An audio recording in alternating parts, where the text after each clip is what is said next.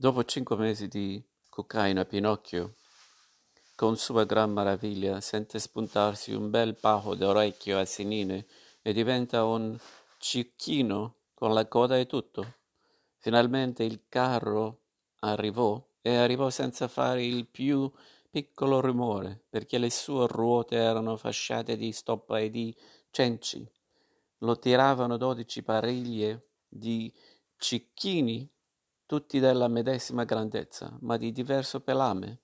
Alcuni erano bigi, altri bianchi, altri brizzolati a uso pepe e sale, e altri rigati da grandi strisce gialle e turchine, ma la cosa più singolare era questa, che quelle dodici pariglie, ossia quei ventiquattro cicchini, invece di essere ferrati come tutte le altre bestie da tiro o da sonna, somma, Avevano in piedi degli stivaletti da uomo fatti di pelle bianca. E il conduttore del carro, figuratevi un omino più largo che lungo, tenero e untuoso come una palla di burro, con un visino di mela rosa, una bocchina che rideva sempre e una voce sottile e carezzevole, come quella d'un gatto, che si raccomanda al buon cuore della padrona di casa, tutti i ragazzi, appena lo vedevano, ne restavano innamorati e facevano a gara nel montare sul suo carro per essere condotti da lui in quella vera Cucaina, conosciuta nella carta geografica col seducente nome di paese dei Balocchi. Difatti il carro era già tutto pieno di ragazzetti fra gli otto e i dodici anni ammonticchiati gli uni sugli altri come tante acciughe nella salamoia. Stavano male, stavano pigiati, non potevano quasi respirare, ma nessuno diceva oi, nessuno si sala- lamentava. La consolazione di sapere che fra poche ore sarebbero giunti in un paese dove non c'erano né libri, né scuole, né maestri, li rendeva così contenti e rassegnati che non sentivano né i disagi, né gli strapazzi, né la fame, né la sete, né il sonno. Appena che il carro si fu fermato, l'omino si volse a Lucignolo e con mille sborfi e mille manierine gli domandò sorridendo Dimmi, mio bel ragazzo, vuoi venire anche tu in quel fortunato paese? Sicuro che ci voglio venire ma ti avverto, carino mio, che nel carro non c'è più posto, come vedi è tutto pieno. Pazienza, replicò il cignolo, se non c'è posto dentro mi adatterò a star seduto sulle stanche del carro. E spiccato un salto, montò a cavalcioni sulle stanghe. E tu, amor mio, disse l'omino, volgendosi tutto complimentoso a Pinocchio, che intendi fare? Vieni con noi o rimani? Io rimango, rispose Pinocchio. Io voglio torna- tornarmene a casa mia. Voglio studiare voglio farmi onore alla scuola, come fanno tutti i ragazzi per bene. Buon pro ti faccia. Pinocchio, disse allora Lucignolo, da retta a me, vieni con noi e staremo allegri. No, no, no, Vieni con noi e staremo allegri, gridarono altre quattro voci di dentro al carro. Vieni con noi e staremo allegri, urlarono tutte insieme un centinaio di voci. E se vengo con voi, che cosa dirà la mia buona fatta? disse il burattino che cominciava a intenerirsi e a ciurlar nel manico. Non ti fasciare il capo con tante malinconie. Pensa che andiamo in un paese dove saremo padroni di fare il chiasso dalla mattina alla sera. Pinocchio non rispose, ma fece un sospiro, poi fece un altro sospiro, poi un terzo sospiro. Finalmente disse: Fatemi un po' di posto, voglio venire anch'io. I posti sono tutti pieni, replicò l'omino, ma per mostrarti quanto sei gradito, posso cederti il mio posto a casetta. E voi? E io farò la strada ai piedi. No, davvero, che non lo permetto. Preferisco piuttosto di salire in groppa a qualcuno di questi cicchini, gridò Pinocchio. Detto fatto, si avvicinò al cicchino marito della prima pariglia, e fece l'atto di volerlo cavalcare. Ma la bestiola, voltandosi a secco, gli dette un gran mussata nello stomaco e lo gettò a gambe all'aria. Figuratevi la risatona impertinente e sgangherata di tutti quei ragazzi presenti al scena.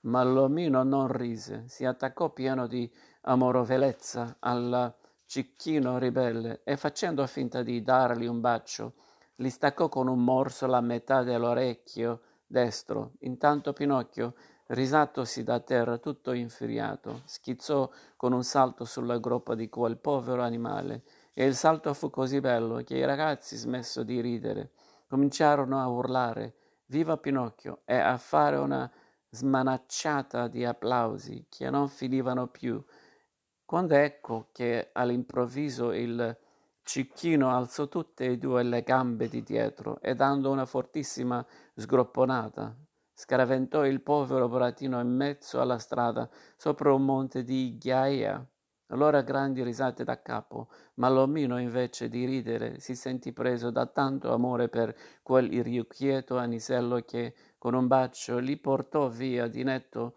la metà di quell'altro orecchio. Poi disse al Boratino, rimonta pure a cavallo e non aver paura.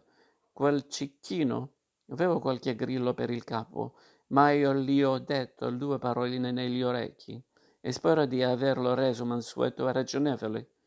Pinocchio montò e il carro cominciò a muoversi, ma nel tempo che i cicchini galoppavano, che il carro correva sui ciottoli della via maestra, gli parve al burattino di sentire una voce sommessa e appena intelligibile, che gli disse, povero Gonzo, hai voluto fare a modo tuo, ma te ne pentirai.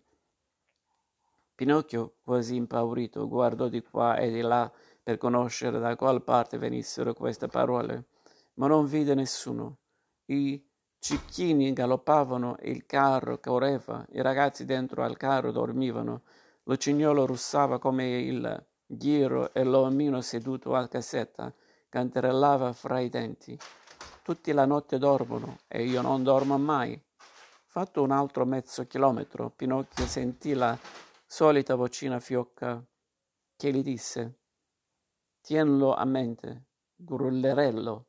I ragazzi che smettono di studiare voltano le spalle ai libri, alle scuole e ai maestri per darsi interamente ai balocchi e ai divertimenti. Non possono far altro che una fine disgraziata. Io lo so per prova e te lo posso dire.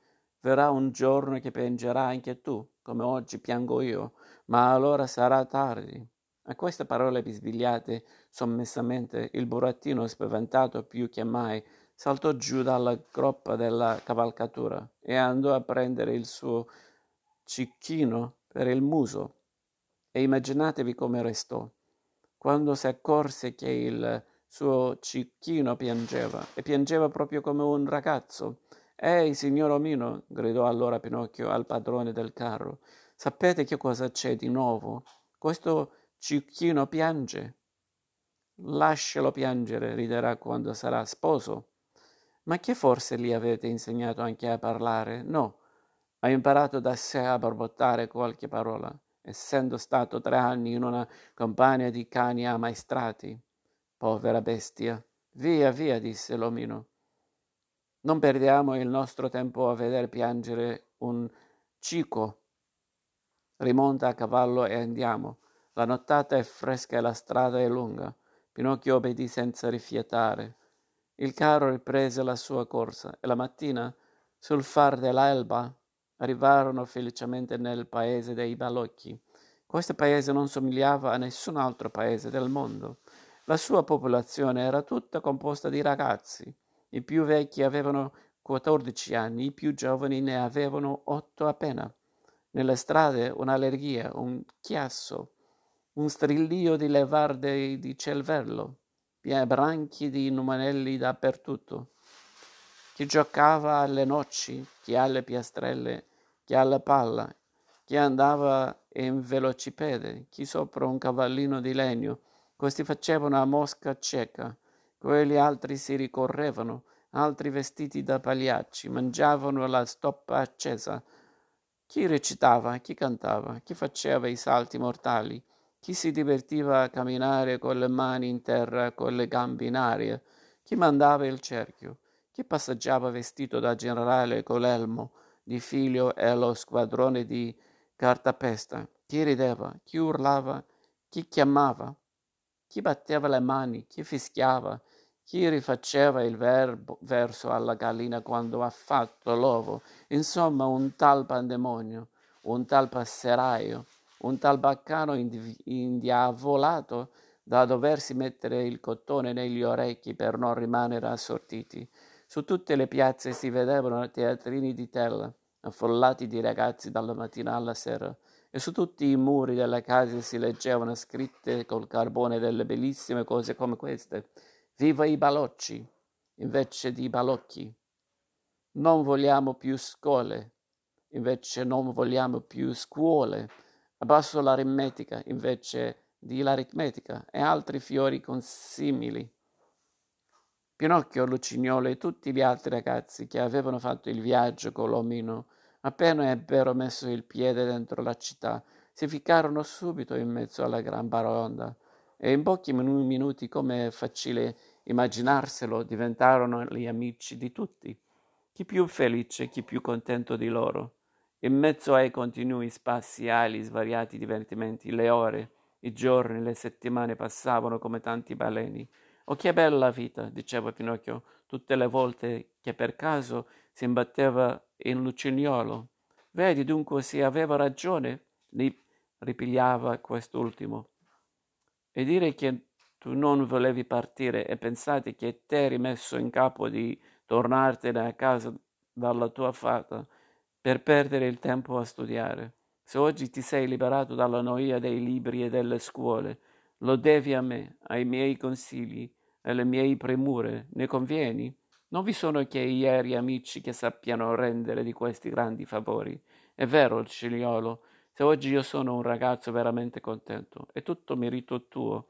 E il maestro invece, sai che cosa mi diceva? Parlando di te, mi diceva sempre, non praticare quella birba di Lucignolo, perché Lucignolo è un cattivo compagno e non può consigliarti altro che a far del male.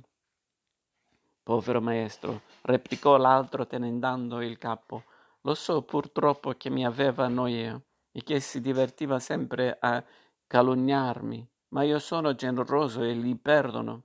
Anima grande, disse Pinocchio, abbracciando affettuosamente l'amico e dandogli un bacio in mezzo agli occhi.